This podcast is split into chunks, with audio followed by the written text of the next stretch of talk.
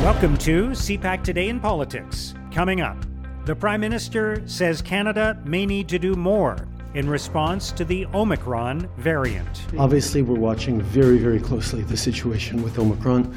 Uh, we know that even though Canada has very strong border measures now, we need uh, uh, vaccinations to come to Canada. We need uh, pre departure tests. We do testing on arrival. Uh, there may be more we need to do, and we'll be looking at it very carefully. A request from South Africa's envoy in Ottawa that Canada support a waiver on patent protections for COVID vaccines. The number one most effective tool so far that we have is getting people vaccinated. And to do that, Canada has to take a role in pushing for a waiver of those patent uh, vaccine patent protection. Basically, we have to take a role in saying countries that need to produce more vaccines should be able to do that. We should support them, and we should not be protecting the interests of pharmaceutical companies. And the opposition continues to hammer the government on housing prices. Canada has the second biggest housing bubble in the world, behind a tiny island in the South Pacific called New Zealand. Every other country has less housing inflation. So, what is causing this massive bubble? Is it Justinflation? It's Wednesday, December 1st. I'm Mark Sutcliffe. Let's get right to the top political stories this morning. I'm joined by longtime political writer and broadcaster Dan Legere. Good morning, Dan. Hi, Mark. So the prime minister is saying we may need to do more to prevent the spread of the Omicron variant of COVID 19. What more can Canada do? We're already starting to see uh, an increase in the number of uh, measures that have been put in place. there's more testing going on. There are there are more countries uh, where we're saying we're not accepting travelers. Uh, what else can we do? Yeah, it's a really good question. I mean, you know, as it is, um, we've sort of adopted the uh, the uh, posture of uh, reacting first and studying later. I, I guess that's a, uh, part of the of the sort of lingering uh, shock effect that this whole pandemic has had on our psyches collectively. Um, but I don't see really the measures that have been announced being all that effective.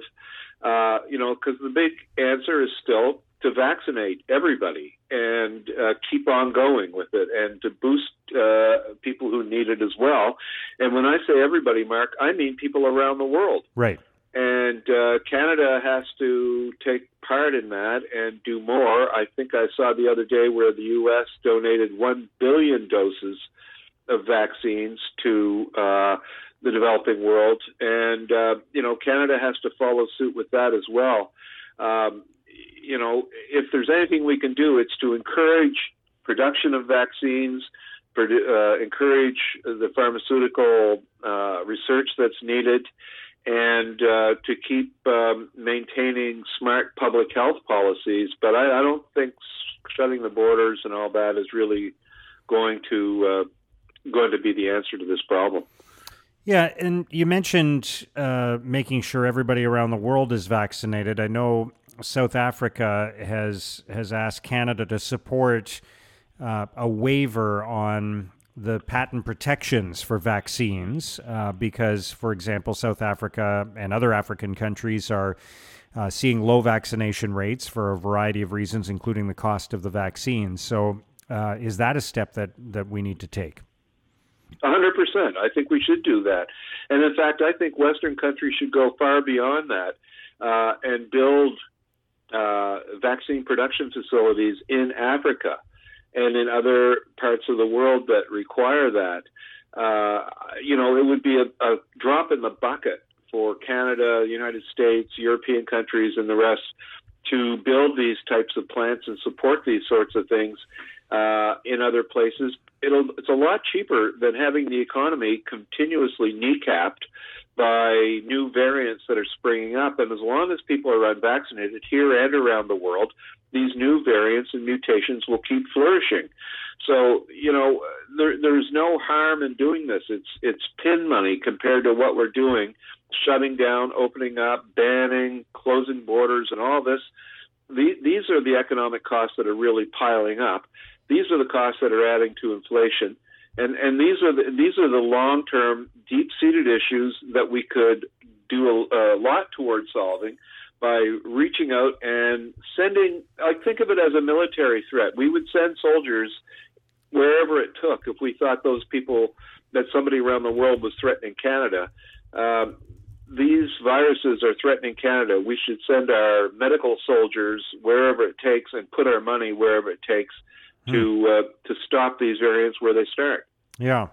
And and as and we we still don't know obviously how significant a threat this variant is going to be, how disruptive it'll be, uh, how persistent and infectious and uh, and threatening it'll be. But um, is we're we're almost two years into this pandemic now, uh, and there's obviously a considerable amount of fatigue. Do you think that?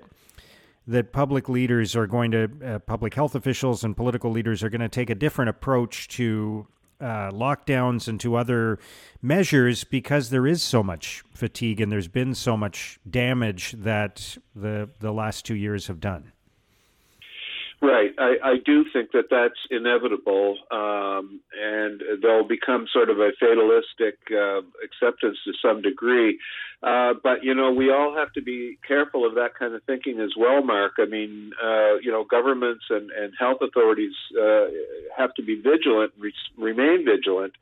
Uh, because you know if we say, well, you know, uh, we can loosen up, and it's only a very tiny percentage of people who will become infected or become seriously ill or die, but that's still potentially in the hundreds of thousands or millions of people. So uh, you know there will be a human cost from that that um, we sometimes are forgetting. And, uh, you know, Canada, for instance, is getting a high degree of vaccination compliance and, and cooperation, and we're, you know, doing fairly well in stemming the increase in new cases. But at the same time, um, those families that are hit by it are hit extremely hard. So, uh, we have to balance those things and stay vigilant and not become suddenly fatalistic and just slack about the whole thing and let it happen. Yeah. All right, let's turn to a couple of other stories. Uh, the Conservatives in the House of Commons um, are continuing to ask the government a lot of questions about uh, the rising cost of houses and the rising cost of everything. Uh, and of course, they have coined this term Justinflation, um, a portmanteau of the Prime Minister's name and the and the uh, the rising cost of living. Um, it, it, do you think this is something that's resonating with Canadians? Well, I, I think it's uh, you know it's a great political line. I mean, obviously, uh, economics are, is not a topic that is discussed knowledgeably by very many voters, but it is a topic that is discussed by many voters. If you get my distinction there, and uh, you know, uh, I think it's ridiculous to blame Justin Trudeau or any prime minister or president or potentate around the world for individual inflation rates in given countries, given the fact that there's global inflation in every economy that's based on markets. So, you know, the Bank of Canada's job is to fight inflation. That is their mandate. Um, the federal government can do what it can to um, restrain uh, inflationary pressures as it sees it and in the areas where it can take advantage of it. But right now, inflation is a big political message for, especially for the conservatives, who can walk around pretending that if they had been in power during the entire pandemic, that we would have no inflation, that somehow Canada would be in this special, uh, you know, uh, you know, shining city on the hill and exceptional to the rest of the world and, and immune from the global economic forces, all of which are ridiculous. So, I mean, uh, you know, Canada is going to be buffeted by inflation for a while. The federal government, if it's smart, the Trudeau government should be trying to make the right sounds to um, show to Canadians that it's concerned about that, that it has that in mind. Uh, but this is basically becoming yet another political football and is operating in that gray zone, uh, which is you know between the knowledgeable argument and the let's just say stuff because it's sticking to the government type of argument, and that's where we're heading, I think. Mm. All right, finally, Dan, uh, an interesting story. There's a, a, group of young Canadians who are launching a court challenge to lower the minimum age for voting in federal elections. Um, Uh, I, I, find this to be an interesting discussion. It's it's come up before. Uh, what do you think about the prospect of perhaps lowering the age from 18 to maybe 16 or something like that?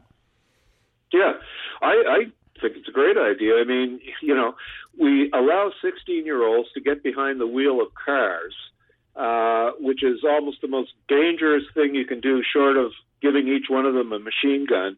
And yet we think it's too sensitive to allow them to vote. 16 uh, year olds, um, I mean, I'm not saying 10 year olds, 12 year olds, but I am saying 16 year olds should be able to vote because they're at that age where they're becoming interested in the outside world. They're becoming informed on it. They're able to tap into information. They're able to analyze messages, not as well as they would a little bit older, but still able to uh, separate a certain amount of wheat from the chaff and and I think the ones that are more inclined that way will be the ones who will go out and inform themselves and be uh, uh, much more um, astute voters than than say maybe a, a, large group that won't be interested. But sure, that's the case with adults too, and older people. There's millions of us that just pay no attention whatsoever, can't be bothered voting. Think all politics is a bunch of baloney, and and just ignore it. Well, those people aren't helping the democracy either. And I think uh, letting more people vote uh, increases the sense of inclusion in uh, in politics and in uh, civic affairs, and, and I think that's a good thing. Uh, you know, young Canadians should be uh, heard because this is the country we are leaving to them. So um, yeah, bring it on, I say, and and let's see where it goes. Very interesting, Dan. Thanks so much for sharing your thoughts on all of this today. Okay, Mark. That's Dan Legere, longtime political writer and broadcaster. Obviously, we're watching very, very closely the situation with Omicron. Uh, we know that even though Canada has very strong border measures now, we need uh, uh, vaccinations to come to Canada. We need uh, pre departure tests. We do testing on arrival. Uh, there may be more we need to do, and we'll be looking at it very carefully. Now, here's what political columnists and commentators are writing about today. At TVO.org, John Michael McGrath argues that when it comes to Omicron, hope is not a plan. McGrath writes What do we know about the latest variant? Not much. And there's really not much we can say until we have more hard data. Two weeks from now, this may all end up looking like a comical overreaction. Sincerely, I hope that's all true. But hope is not a plan. And even if we dodge this bullet, it would still leave us with the Delta variant. We still don't know enough about Omicron to know what comes next. Not for the first time in this pandemic. We're left with little to do right now except wait. In the National Post, John Ivison argues the Liberals are attempting another end run around accountability. Ivison writes Erin O'Toole has raised an issue that should provoke unease in anyone who cares about democracy in this country the tendency of the executive to run the House of Commons for partisan benefit rather than to be accountable to it. The belief in government appears to be that the less the opposition parties and the media know about what is going on, the better. The Liberals were elected in 2015 on a promise to make Parliament relevant again. It seems the caveat to that commitment is as long as it agrees with us. In the National Observer, Max Fawcett considers the Conservatives' reaction to inflation. Fawcett writes, it wasn't that long ago that the Conservative Party prided itself on being literate on the important economic and financial issues of the day. But if the party's ever deepening obsession with inflation and insistence on pinning it to the Prime Minister is any indication, those days are over. Instead, they seem content to trade in the sort of threadbare fiction and populist fearmongering that defined and still animates Trumpist economics. Now, here's what's coming up on Canada's political agenda. The Prime Minister will speak with the President of Kenya. He will also attend the Liberal caucus meeting and question period before taking part in a virtual candle lighting ceremony in celebration of Hanukkah. Bloc Québécois leader Yves Francois Blanchet will hold a news conference in Ottawa, and the interim leader of the Green Party, Amita Kuttner, will also hold a news conference in Ottawa. And that's CPAC Today in Politics for Wednesday, December the 1st. Tune in to Primetime Politics tonight on CPAC for coverage of all the day's events. Our podcast returns tomorrow morning. Have a great day.